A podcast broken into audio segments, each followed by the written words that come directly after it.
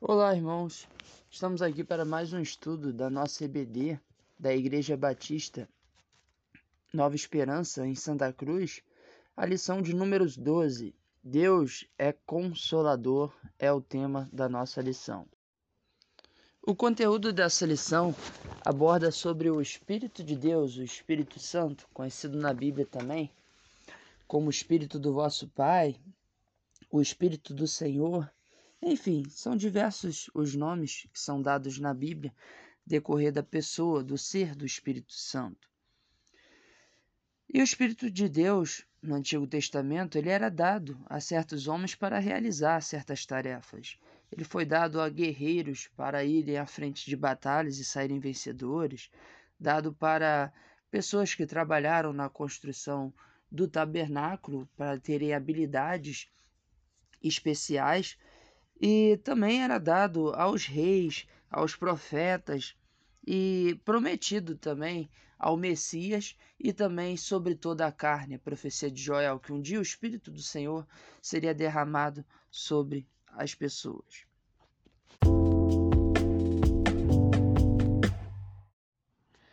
Já no Novo Testamento, nós temos muito mais conteúdo a respeito do Espírito Santo. E, mas eu queria aqui destacar, na nossa introdução, três aparições, três manifestações muito importantes do Espírito Santo na Bíblia, em especial no Novo Testamento. A primeira delas é a concepção milagrosa de Jesus. Ele veio a esse mundo através de uma virgem que concebeu a ele como fruto do Espírito Santo. A concepção de Jesus foi um milagre do Espírito Santo, foi uma concepção miraculosa. E o segundo aparição muito importante, muito marcante, é a aparição do Espírito Santo no momento do batismo de Jesus Cristo. Ali tem a voz do Pai dizendo, afirmando: Esse é meu filho amado, a quem me comprazo, e o Espírito Santo repousando com ele através de uma pomba, em formato de uma pomba, que ali seria o início do seu ministério. E uma outra manifestação muito importante é a manifestação que nós vemos nos Atos dos Apóstolos, onde o Espírito Santo, onde o Espírito Santo se manifesta nos apóstolos, é derramado sobre os apóstolos que estavam aguardando aquela promessa, e dali se inicia a propagação do Evangelho para ampliação, disseminação e a consolidação da igreja.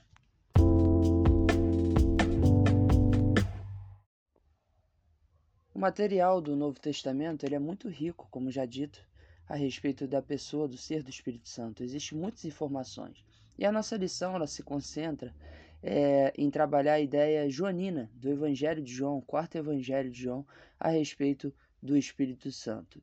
E ela trabalha com os capítulos 14 e 16 desse Evangelho.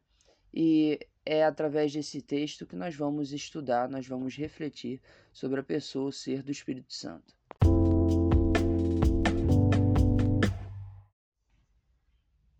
Agora nós iremos ler o texto bíblico, capítulo 14, a partir do verso 15. Se me amais, guardareis os meus mandamentos.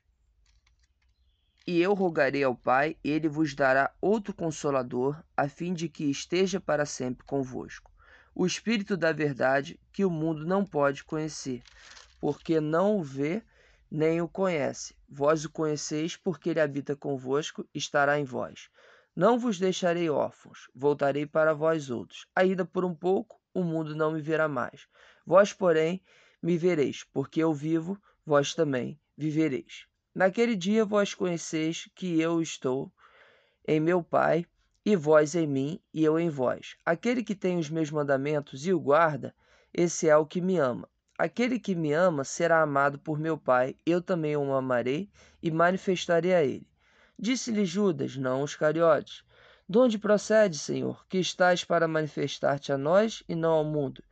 Respondeu Jesus: Se alguém me ama, guardará minha palavra, e meu Pai o amará, viveremos para ele e faremos nele morada.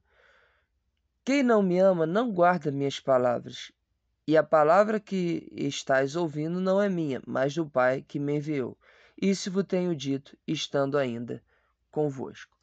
Olha que interessante.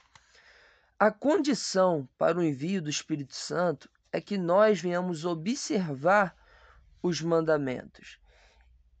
E Jesus ele promete a, a vinda, o envio do consolador, outro consolador, a palavra grega paráclito, que também pode significar conselheiro, advogado, aquele que aconselha, que defende, que consola, que dá amparo, mais uma questão de defesa. Assim como Jesus era sair em defesa de seus discípulos, o Espírito Santo, consolador, que viria substituí-lo na sua, é, na sua ausência, faria a mesma função.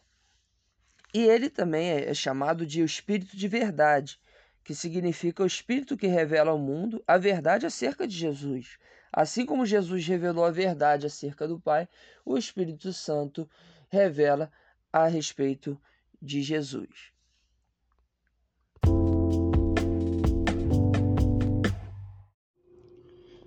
O versículo 26 do texto diz assim: Mas o Consolador, o Paráclito, né?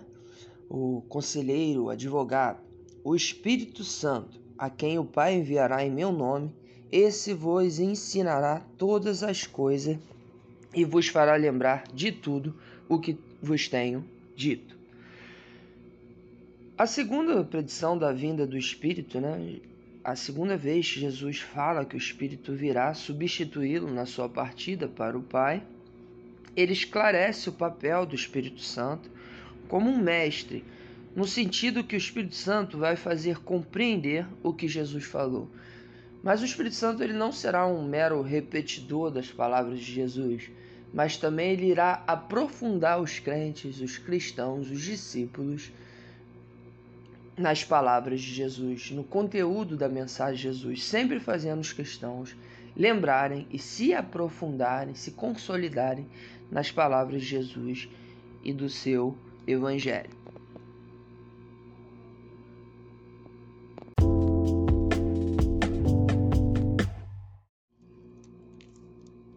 Agora iremos ler o capítulo 16 a partir do verso 1.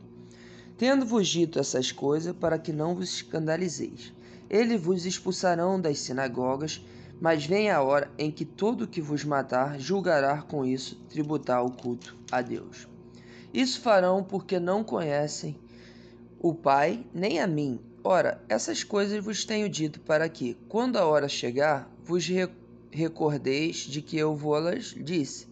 Não vou-las disse desde o princípio, porque eu estava convosco. Mas agora vou para junto daquele que me enviou. E nenhum de vós me pergunta: Para onde vais? Pelo contrário, porque vos tenho dito essas coisas, a tristeza encheu o vosso coração. Jesus fala sobre a perseguição que irá vir sobre os discípulos. A perseguição que Jesus sofreu, os discípulos também sofreriam. Os cristãos, eles são chamados não só a desfrutar da paz e dos benefícios espirituais de Jesus, mas também da perseguição que o mesmo sofreu, mas porém saiu vencedor, algo que nós vamos comentar um pouquinho mais à frente.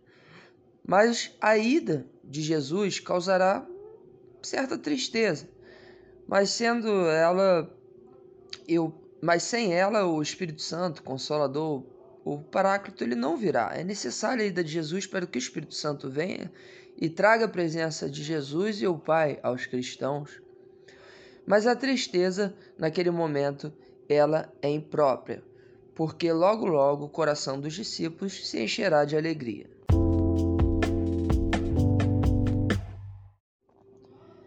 Verso 7 Eu vos digo a verdade, convém que vos que eu vá, porque se eu não for, o Consolador não virá para vós outros. E se, porém, eu for, eu vou-lo enviarei.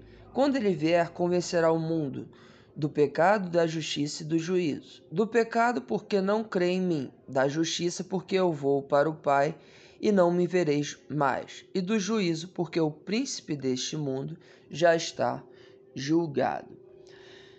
No vácuo de Jesus, como já dito, né, na ausência de Jesus, o Espírito Santo se fará presente. E ele convencerá o, a humanidade do pecado, da justiça e do juízo. A presença divina através do Espírito Santo, ela irá, pro, ela irá provar que o pecado é a descrença, a descrença, a incredulidade, que é o pecado apontado aqui nesse texto. E a justiça ela foi feita com a passagem de Jesus pelo Pai. Jesus, ele é o homem justo, ele é a justiça. E perto do Pai, nada injusto pode permanecer, e Jesus estará com o Pai. Essa é a justiça que diz o texto. E o príncipe do mal foi condenado e derrotado. Ou seja, Satanás e tudo aquilo, todo o seu sistema de impiedade, todos os homens ímpios que crucificaram Jesus injustamente, que se oporam a Jesus injustamente, serão condenados, serão sentenciados. Esse é o juízo apontado aqui no texto. Mas o versículo 13 diz assim: Quando vier, porém, o Espírito da Verdade, ele vos guiará toda a verdade, porque não falará por si mesmo, mas dirá tudo o que tiver ouvido e vos anunciará essas coisas que hão de vir. Ele me glorificará, porque há de receber do que é meu e vou-lo-á de anunciar. O Espírito será um guia constante dos discípulos dizendo-lhe o que ouve de Jesus que recebe do Pai. Aí você vê o trabalho conjunto da pessoa do Pai, do Filho e do Espírito Santo, uma obra trinitária da Trindade. Jesus recebe as coisas do Pai e o Espírito Santo recebe as coisas do Filho e repassa aos seus discípulos. Na ausência de Jesus, o Espírito Santo é quem traz a presença do Pai e do Filho na vida dos crentes. É como diz o credo, que o Espírito Santo ele procede tanto do Pai quanto do Filho, porque ele tra a sua presença traz a presença das outras duas pessoas da Santíssima Trindade. É um mistério maravilhoso. Vamos ler agora o versículo 32. Eis que vem a hora já é chegada, em que sereis dispersos, cada um para sua casa, e me deixareis só. Contudo, não estou só, porque o Pai está comigo. Essas coisas vos tenho dito para que tenhais paz em mim. No mundo passai por aflições, mas tende bom ânimo, eu venci o mundo. A morte de Jesus, ela significará assim ausência e tristeza, mas a morte ela é fecunda, pois ela dará lugar a alegria através da ressurreição e a sua ascensão e a presença do Espírito Santo depois enviada para se fazer presente no meio dos discípulos e na vida da igreja. E Jesus ele não engana seus seguidores. O futuro será um tempo de testemunha em meio a lutas e perseguições, mas também é tempo de confiança e paz, pois os cristãos podem contar com o amor de Deus, o Pai, e desde já já podem estar certos da vitória. Jesus já venceu todos os seus adversários. Assim como Jesus, ele teve aflições e venceu o mundo, venceu o atual sistema, nós cristãos teremos lutas, teremos aflições, dificuldades, até mesmo perseguições, mortes, perdas, mas também de forma ambígua, paralela, nós vamos ter paz, força, confiança e nós sairemos vencedores disso tudo. Então contemos sempre, pedimos sempre a presença do Espírito Santo. Não vamos entristecê-lo pecando contra ele, fazendo o que é mal, sempre procurando nos aperfeiçoar em Cristo Jesus, pois o Espírito Santo é quem tem nos fortalecido em meio à ausência de Jesus Cristo de forma corpórea. Nós cremos que um dia ele voltará mas enquanto ele não volta, o Espírito Santo quem tem nos dado força, tem nos amparado, nos aconselhado, nos defendido e também nos capacitado a exercer a tarefa da igreja.